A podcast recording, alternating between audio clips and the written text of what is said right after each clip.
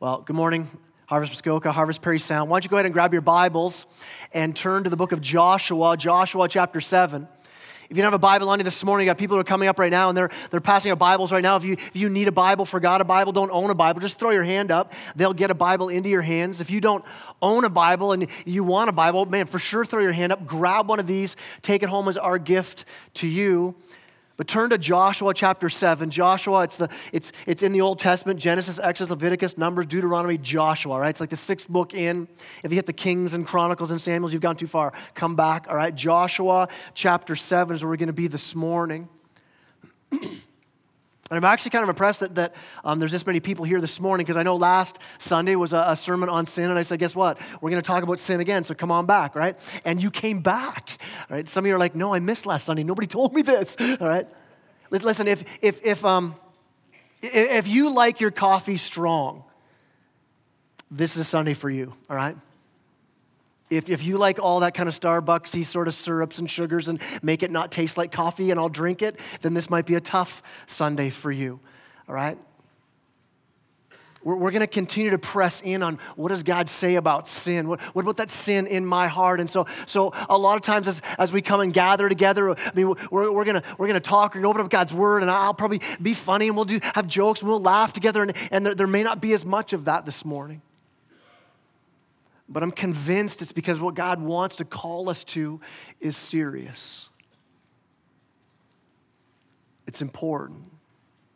Scripture says that the, the spirit of this age, the God of this age, Satan, is, is, is darkening the hearts and minds of people. And, and, and it says in 2 Corinthians, Paul says, So I preach Christ.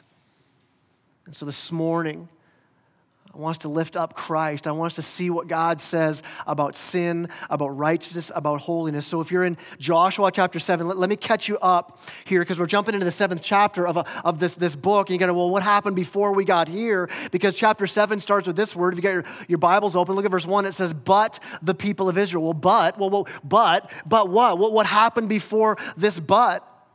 Joshua 1 to 6, when you, when you start reading through the book of Joshua, you, you'll see all the way through the whole first part, Joshua is this leader who just sees victory after victory after victory.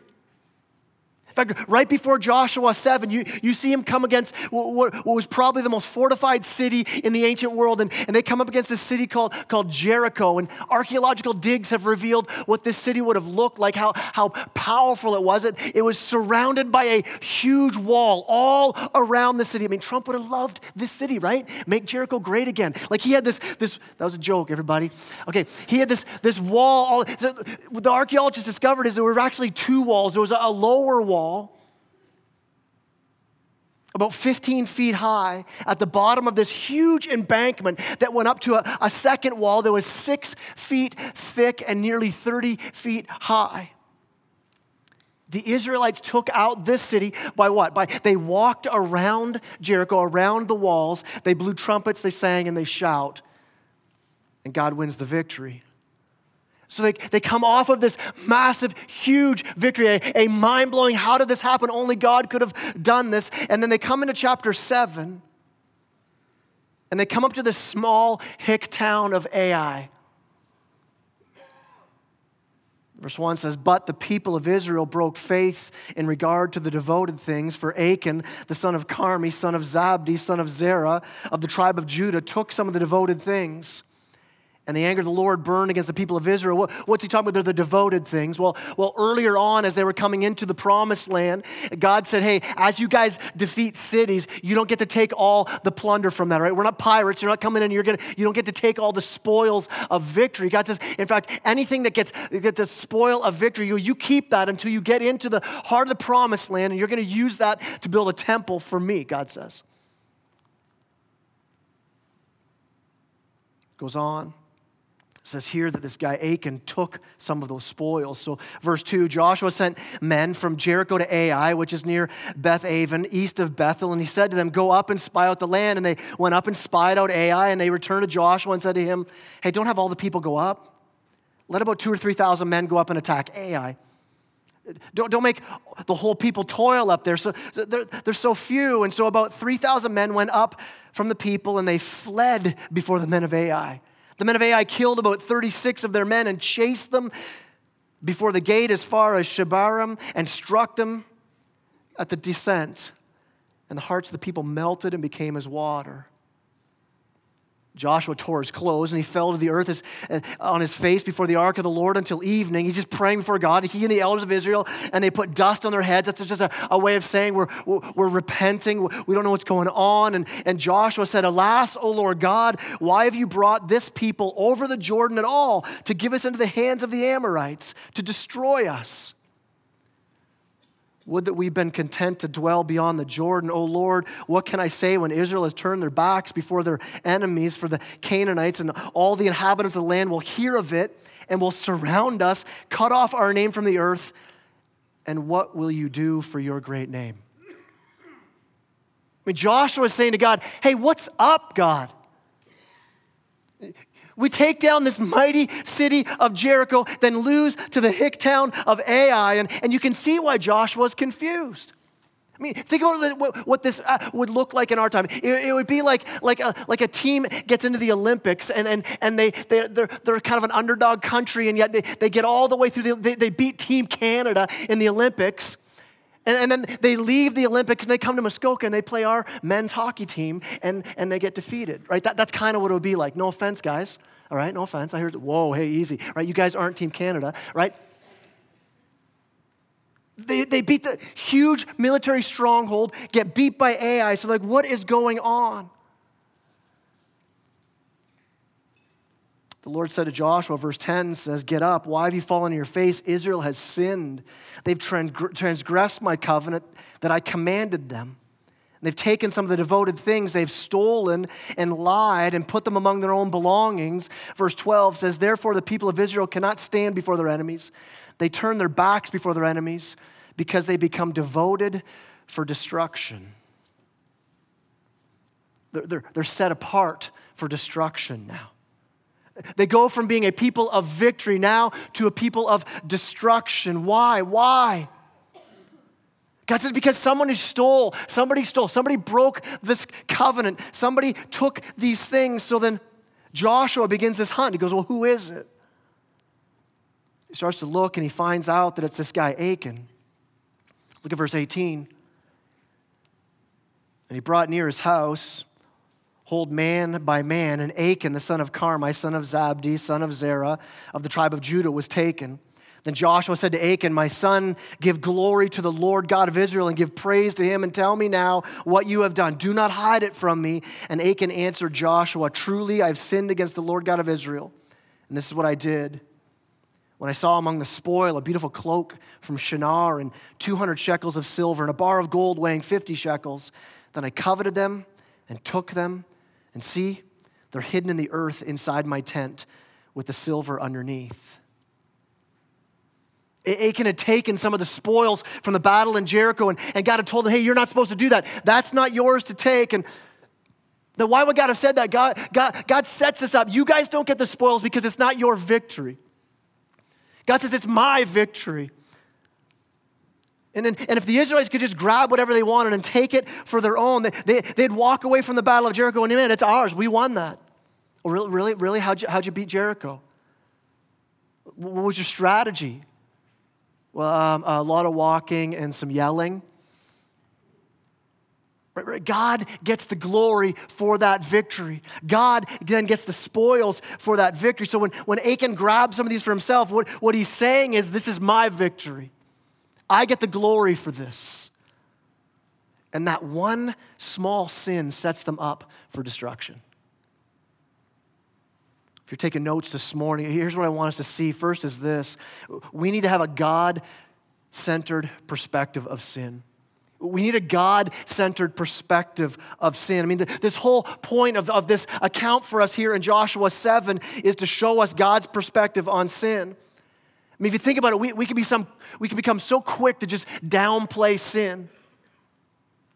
I mean, I don't know about you, but I'm reading this, and the, the first time I read through this, I'm thinking, what? Achan took a few things. He, he hid a, a couple things under his tent, and, and 360 people have to die in battle.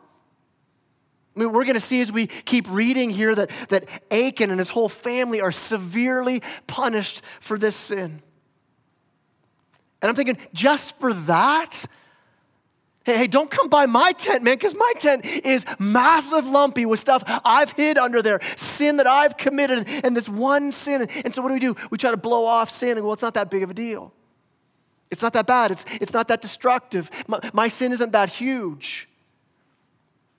You know, I love how C.S. Lewis, in, in his book Screwtape Letters, it's this, this book where it's, it's just a, a book where he's imagining a, a senior demon writing to a junior demon how to, how to take out Christians. And the senior demon says to the junior demon, he says, Hey, you'll say that, that these are very small sins, but remember the only thing that matters is the extent to which you separate the person from God.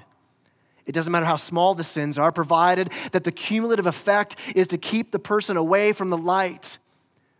He goes on, he says, Indeed, the safest road to hell is the gradual one, the gentle slope the soft underfoot without sudden turnings, without milestones, without signposts. I mean, Satan's whole strategy is to, to lull us to sleep as a church, as followers of Christ, to say, yeah, sin doesn't really matter. It doesn't make that big of a difference. This sin isn't too big of a sin. And, and the Lord says to Joshua twice, He said, Joshua, get up. Maybe as a church, we need to do the same. Hey, hey, get up. Wake up. I mean, what's at stake here? I mean, what's at stake with our sin is the glory of God.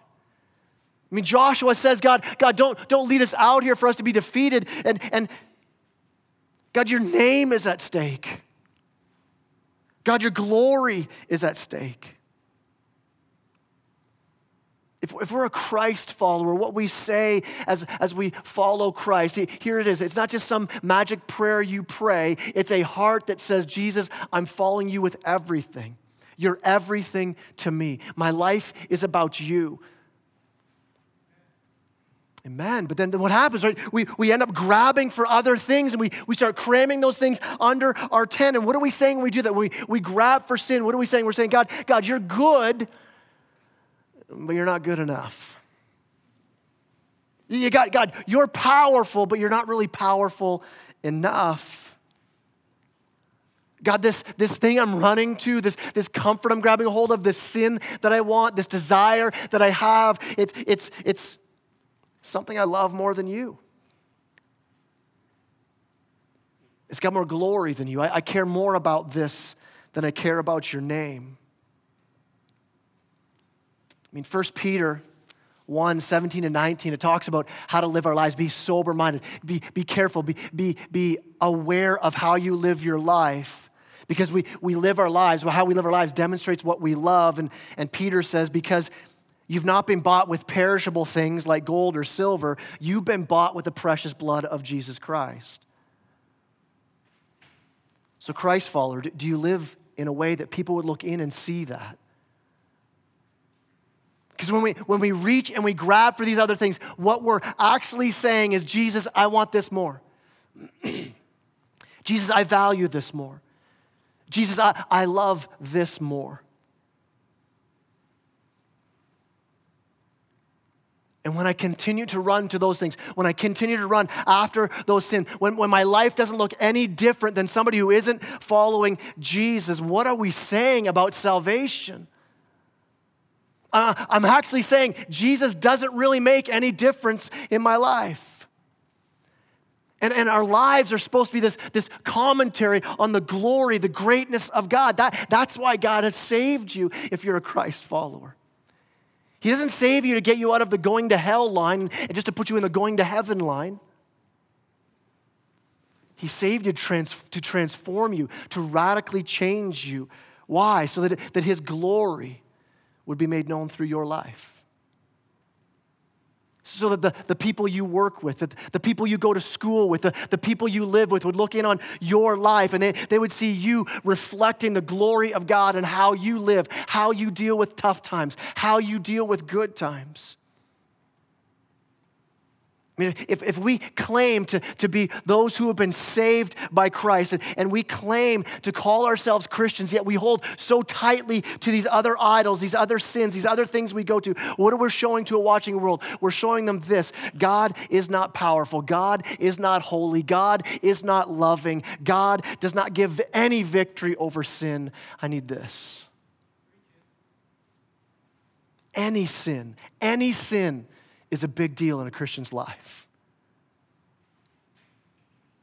So, what do we need to do? If we want to gain this, this God perspective, a radically God centered view of sin, we have to embrace how God handles this sin here with Achan.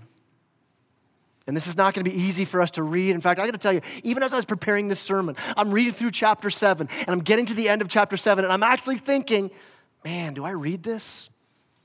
Is there a way I could just summarize this? Could, could I just kind of end before we get there and kind of skim past this? What do I, let, let me read it for you and you'll see what I mean.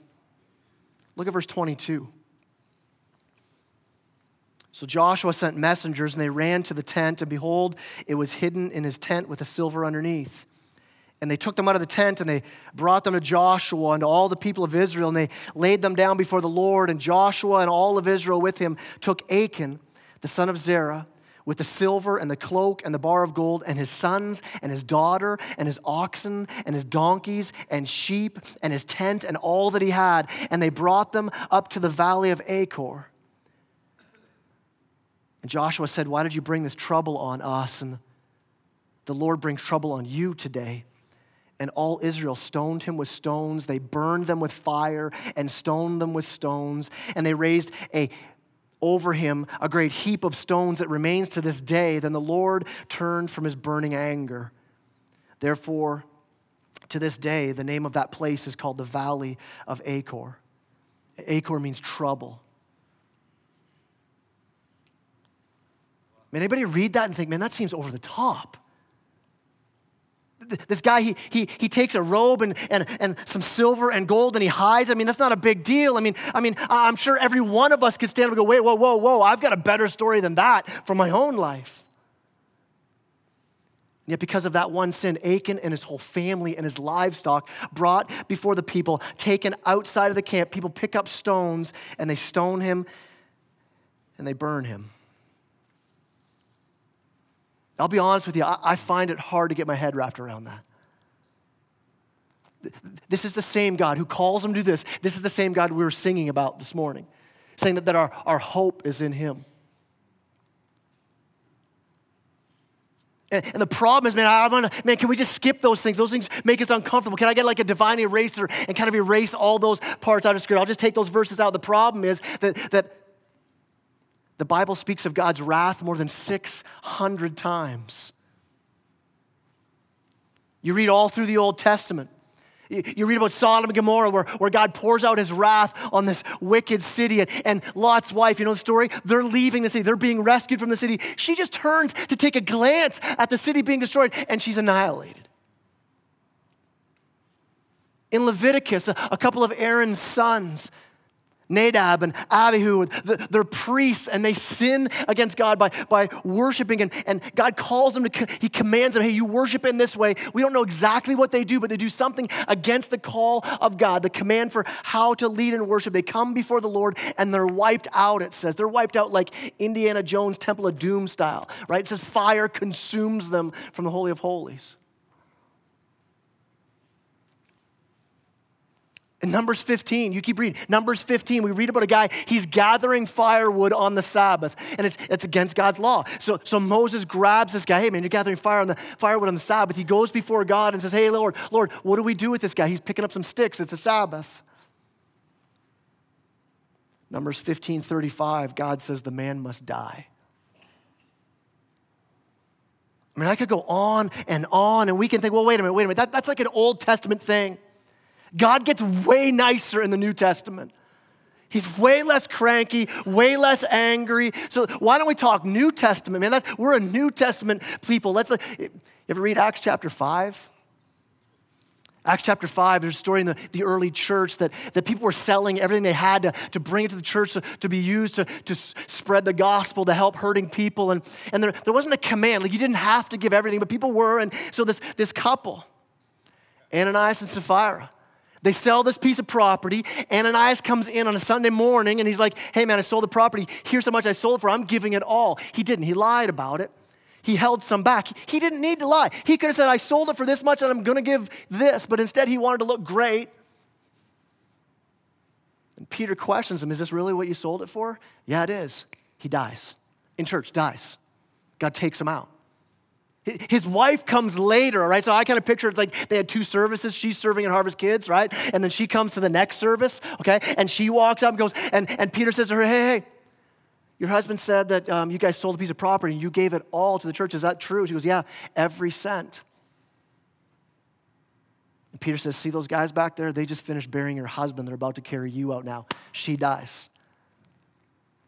Would you come back to church the next Sunday? Right? Imagine that happening here. Talk about severe. Here, here, here's the deal. I think we see the wrath of God as being way over the top because we see it from our perspective. I mean, obviously, if, if somebody lies to you or does something against you, the, the, the penalty shouldn't be death. But the point of Joshua 7 and, and the whole of Scripture that talks about God's wrath, it's not the size of the sin, it's who is sinned against.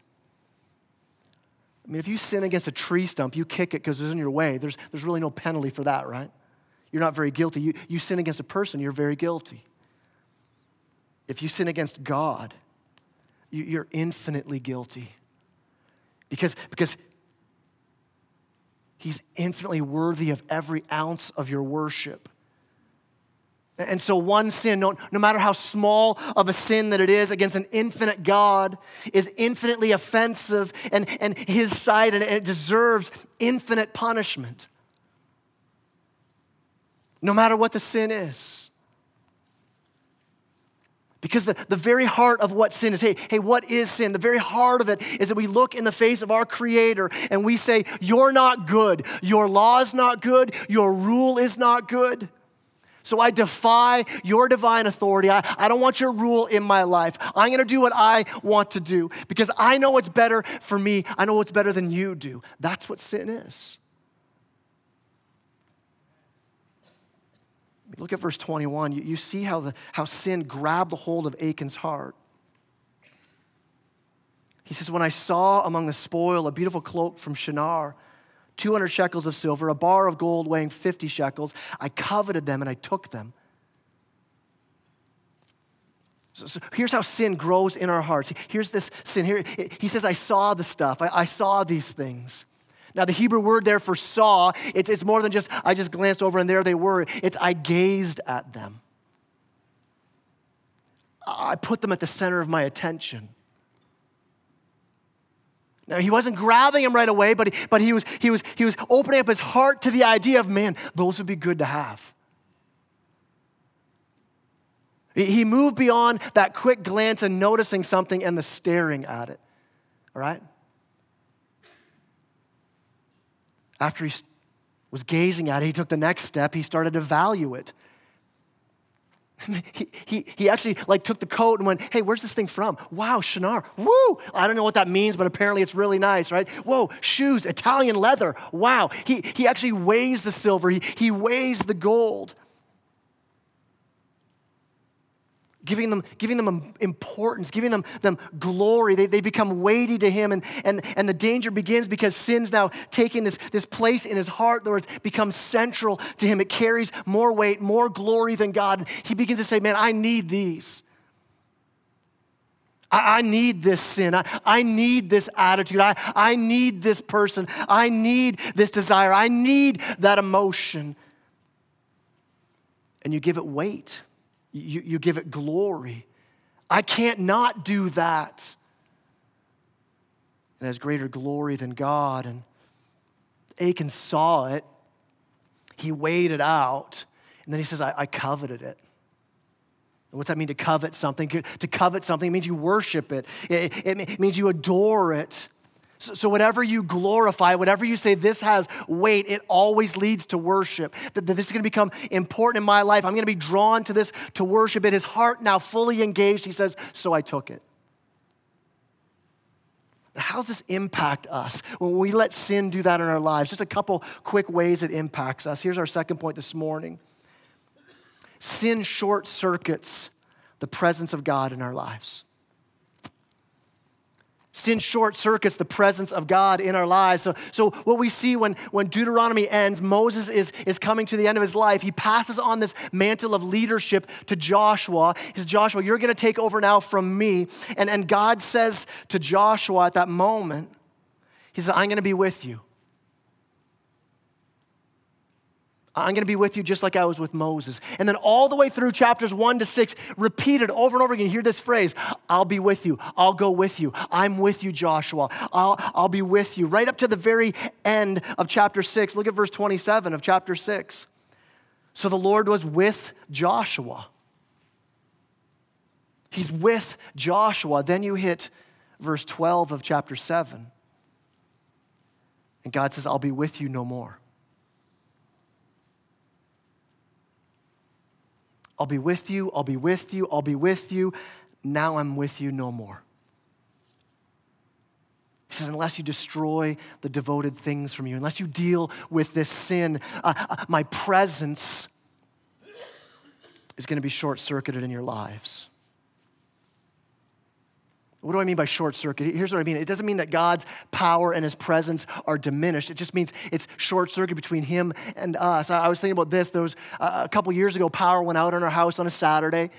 Um, and, and, and it was out all day Saturday, and then we got up for church. It was still out on Sunday. We go to church. We came back, it's still out. And Monday, the power's still out. Everybody else's power's on, ours is still out.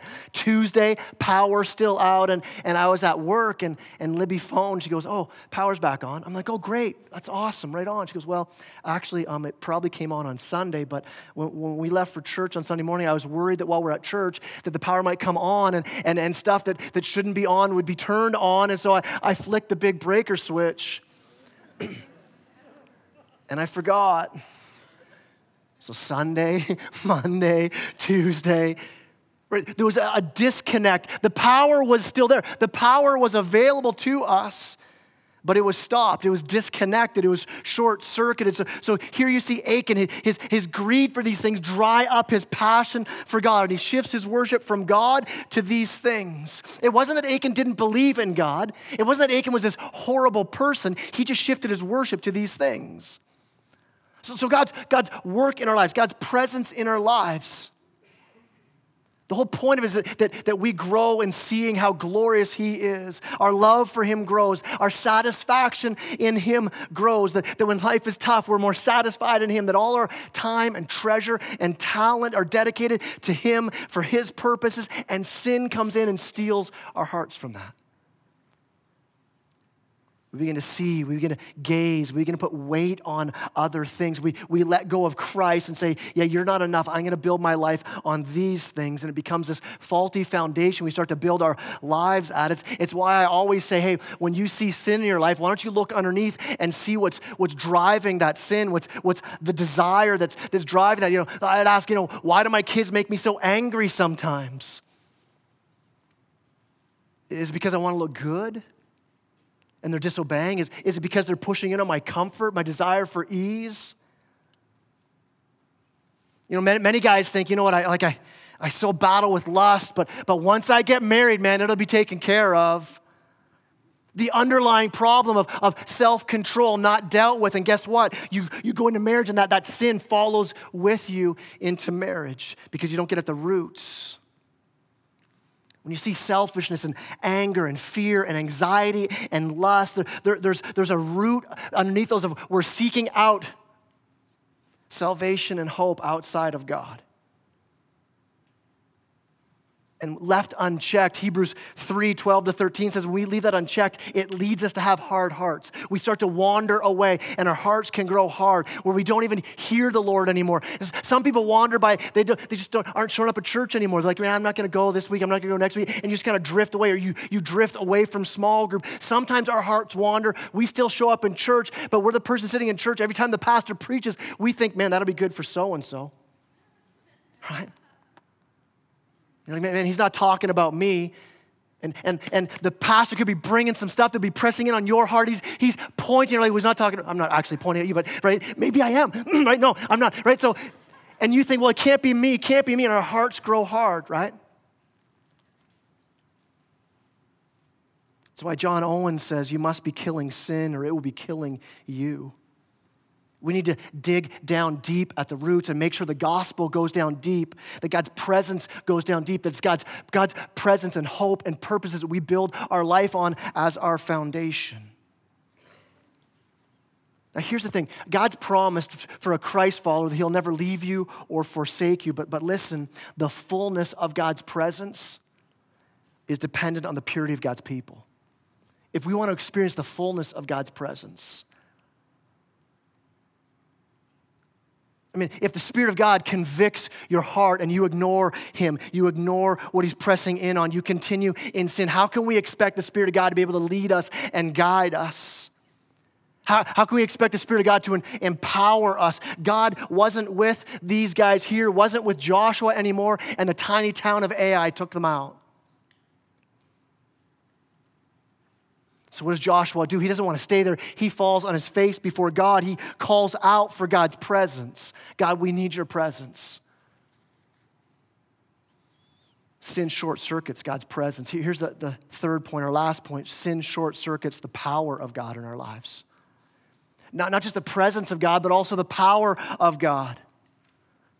And here's the thing that should shock us when we see this story it's not just the power of God in my personal life the impact of private sin is never private. Because of Achan's sin, people died. Our sin is never private. The impact is never private. Husbands, here this morning, your sin is impacting your wife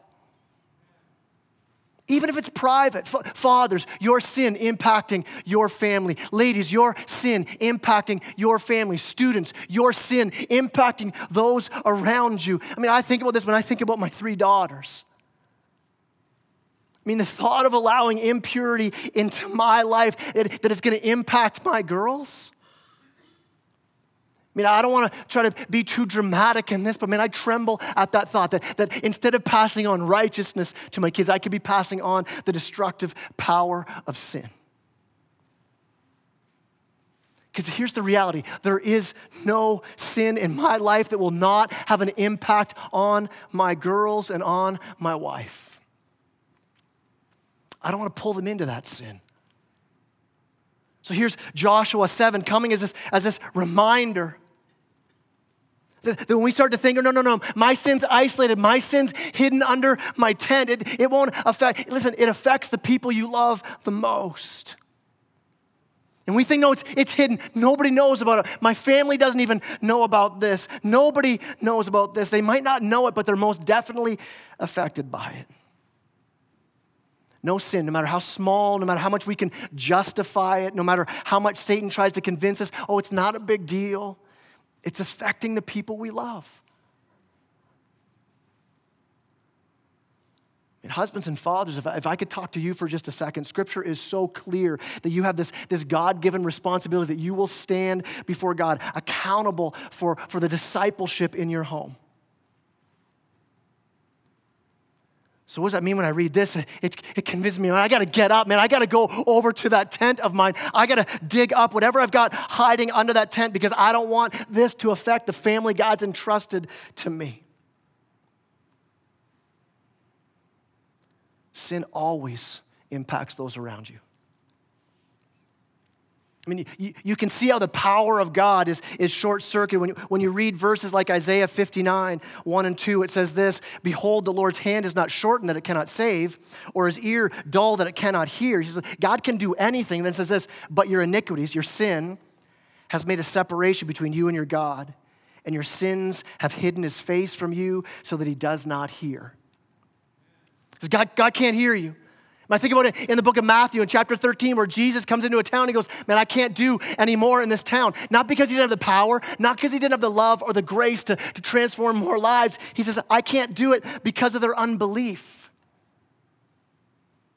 because of their unwillingness to trust in Christ. Because as, as Jonah 2 8 says, we cling to worthless idols, so we forfeit the grace that could have been ours. God saying, I have everything for you.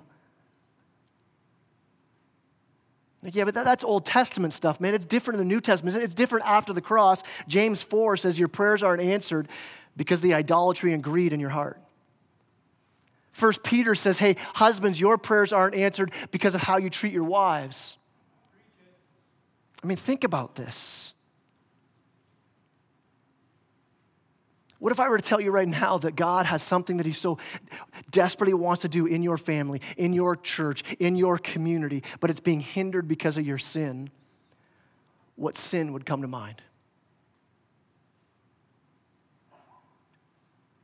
I mean, God wants to do a mighty work of grace and, and power, but the, the problem isn't God's power, isn't His grace. When you look in scripture, it would be God saying, Listen, I've got so many plans. There's so many things I want to do, but your heart is so hard. I mean, whenever you see God move in history, whenever you see revivals sprout up and, and, and countless lives change, they all begin in the same way. They begin with believers on their face before God repenting. I was reading a book in, when I was in my first year of Bible school by a guy named Jonathan Goforth. Jonathan Goforth was a missionary in China. He saw incredible things happen in China, just, just massive transformation. And he said it didn't happen because we changed the way we did evangelism, it happened when missionaries got on their faces. He said this He says, Moreover, as far as our observation has led us, we have concluded that there must first be deep conviction among true followers of Christ before any expectation can be entertained of moving the others. He says, I've never witnessed anything more moving than when those missionaries, one after another, broke down before the people and confessed to the things that hindered in their lives. So here's my question for you What is it that you desperately want to see God do in your life, in your family, in your church, in your community? What's that thing that you say, I, I, can't do this on my own? This is a Jericho. I need the power of God here. And, and what if I said, hey, hey, God's going to do that, but he can't because of something in you? What would that be?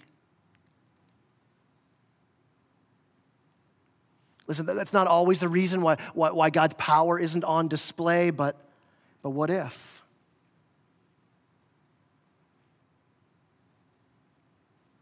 In fact, let me ask it this way. I'm going to put these two questions on the screen. If you were told that it was your sin that, that keeps God from working in your family or your friends, what sin would come to mind? Or how about this? What passion most controls you? What, what are you building your life on? What, what competes with Jesus for lordship over your actions? Because here's what I want to do as we end off this morning. I want us to again end off with a time of bringing things before the Lord. Think about those questions seriously. If you need to write it down, write down your answers to that. And here's what I want us to do as the worship team comes up. Here's how you walk this out it begins by being aware of what you're gazing at. Hey, hey, what is it that's grabbing my attention? What, what am, what am, what's my heart so easily turning to? What am I looking towards? Where's my gaze going? When there's nothing else going on in my life, when, I, when I've got some downtime, where's my heart and my thoughts go immediately? What is it that I comfort myself with? Where, where, where do my thoughts go most effortlessly? What, what, unanswered prayer brings, brings heartache and bitterness and, and say, God, if you, if you don't give me this, then I can't worship you. I mean, what is that? What is that you're gazing at? I would say this here's what we do this morning we take that, and it's not just the negative, but we grow in our affection for Jesus, that, that we, we see the gospel as being more than whatever it is we're being drawn to. Hebrews 12 doesn't just say, you know, run the race before you cast off all the sin that, and the weight that easily entangles. It goes on and it says, fix your eyes on Jesus, the author and perfecter of your faith. So, so rather than just, just turning from that, we turn towards the gospel. The Puritan Thomas Chalmers, he, he called it this the, the expulsive power of a new affection. The only way to root out that, that sin in our heart is to have our heart wanting something else more loving something else more? Does God grip your heart? Does the gospel grab your heart? I mean, where, where you see your heart drawn to certainty or, or to comfort, do, do you turn your heart and say, My certainty is in Christ, that I belong to Him? And all other certainties can, can come under that. They have no power to that certainty. Does, does your heart go to, go to achievement or, or that people would think well of you and instead that your heart would be turned towards Jesus saying, You're my beloved child, in whom I'm well pleased? Is your life filled with fear? Or, or, or maybe you have this fear that maybe I don't matter, maybe my sin is too great, and then you start to turn your affection towards Jesus died for me. Like, why would he do that? I mean, that's the, the great paradox of the gospel. We come to Christ laying our lives down saying, I'm nothing. I, I have nothing but sin to offer you. And it's only by your grace and mercy that, that you even accept me and change me and forgive me. And Jesus turns in that moment and he says, I endured the cross for you.